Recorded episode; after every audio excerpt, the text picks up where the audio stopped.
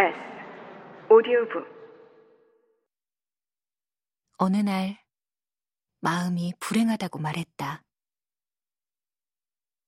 저자 손미나 아무도 내게 열심히 살라 강요하지 않았지만 공을 이루기까지 부모님도 매우 헌신적으로 뒷바라지 하셨을 거고요.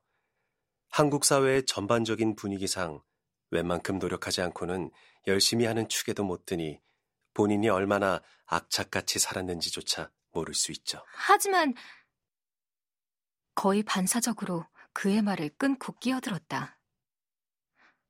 아무도 저에게 열심히 살기를 강요한 사람이 없는걸요. 한국 사회의 경쟁이 심하긴 해도 그런 분위기 때문에 스트레스를 많이 받지 않았고, 저희 부모님은 단 한 번도 공부하라고 잔소리하신 적이 없어요. 진로나 직업을 정할 때도 제 의견을 적극 지지해 주셨고요. 그렇다면 제 얘기를 더 잘 들으셔야 돼요. 미나 씨는 부모님이 강압적이지 않으셨는데도 자기 자신에게 박차를 가하며 살아온 거잖아요. 스스로 부모 역할을 한 거라고 볼 수 있죠. 지금까지 해온 일들을 바탕으로 유추해 볼 때 책임감 강하고 환경의 적응력도 뛰어난 데다 사회적 분위기, 가족 내에서의 역할 등 여러 요인이 더해져서 정신의 힘이 마구 커진 거죠. 잠시 말이 없던 그가 단호한 태도로 내 문제를 짚어나가기 시작했다. 어릴 적부터 착한 딸 모범생이었던 미나 씨는 아마 어른스럽다는 얘기를 많이 듣고 살았을 거예요. 성실한 학생이었고 직장 생활도 열심히 했고요. 본인은 다들 하는 만큼 했을 뿐이라고 했지만 그 기준은 사람마다 다르죠. 꽤 치열하게 살지 않았을까요? 그렇지 않고서는 지금 이룬 것들이 불가능했겠죠. 제 상식으로 판단했을 때 이 정도 사회적성 박수를 보내주는 한국 사회에서 실수 없이 부모님이나 주변 사람들을 실망시키거나 상처 주는 일 없이 살려다 보니 자기 절제를 너무 많이 했을 거예요. 자율성을 강조하는 가정에서 자라면서도 본인이 부모 역할을 하며 스스로를 통제해 온 거죠.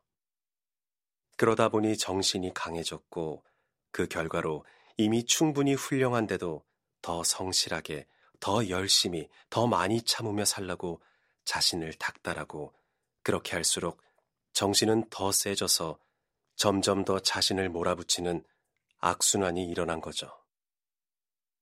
미나 씨는 시종일관 평범하게 살았다.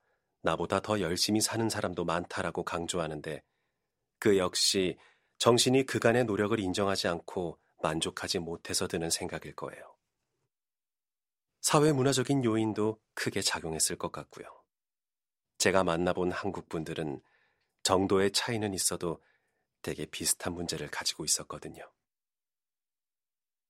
강한 정신력을 꽤 쓸모 있는 능력이라고 믿었는데 정도가 지나쳤던 걸까? 그랬다. 나를 들들 볶고 있던 건 대한민국의 교육 시스템도 우리 부모님도 아니고 나 자신이었다. 자책하지 않아도 돼요. 미나 씨 잘못이 아니에요. 정신의 속성이 그렇습니다. 아까도 말했듯 워낙 힘이 센 데다 조금만 여지를 주면 걷잡을 수 없이 강해져서 통제가 어려워요. 진짜 문제는 마음이 하고 싶은 일 따위는 어느 순간부터 중요하지 않다고 생각하게 된다는 거죠. 책임감과 완벽주의에 빠져들어 성취와 관계없는 일들은 시간 낭비로 느껴지거든요. 그러다 보면 일주일에 한 번씩 너 잘 있지? 라며 들여다봐 주기만 해도 충분한 마음을 챙기지 못하는 수가 있어요. 그럼 이번엔 미나 씨의 마음에 대해 얘기해 볼까요?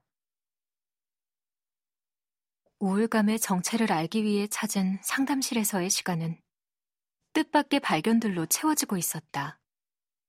나는 점점 더 그와의 대화에 빠져들었다.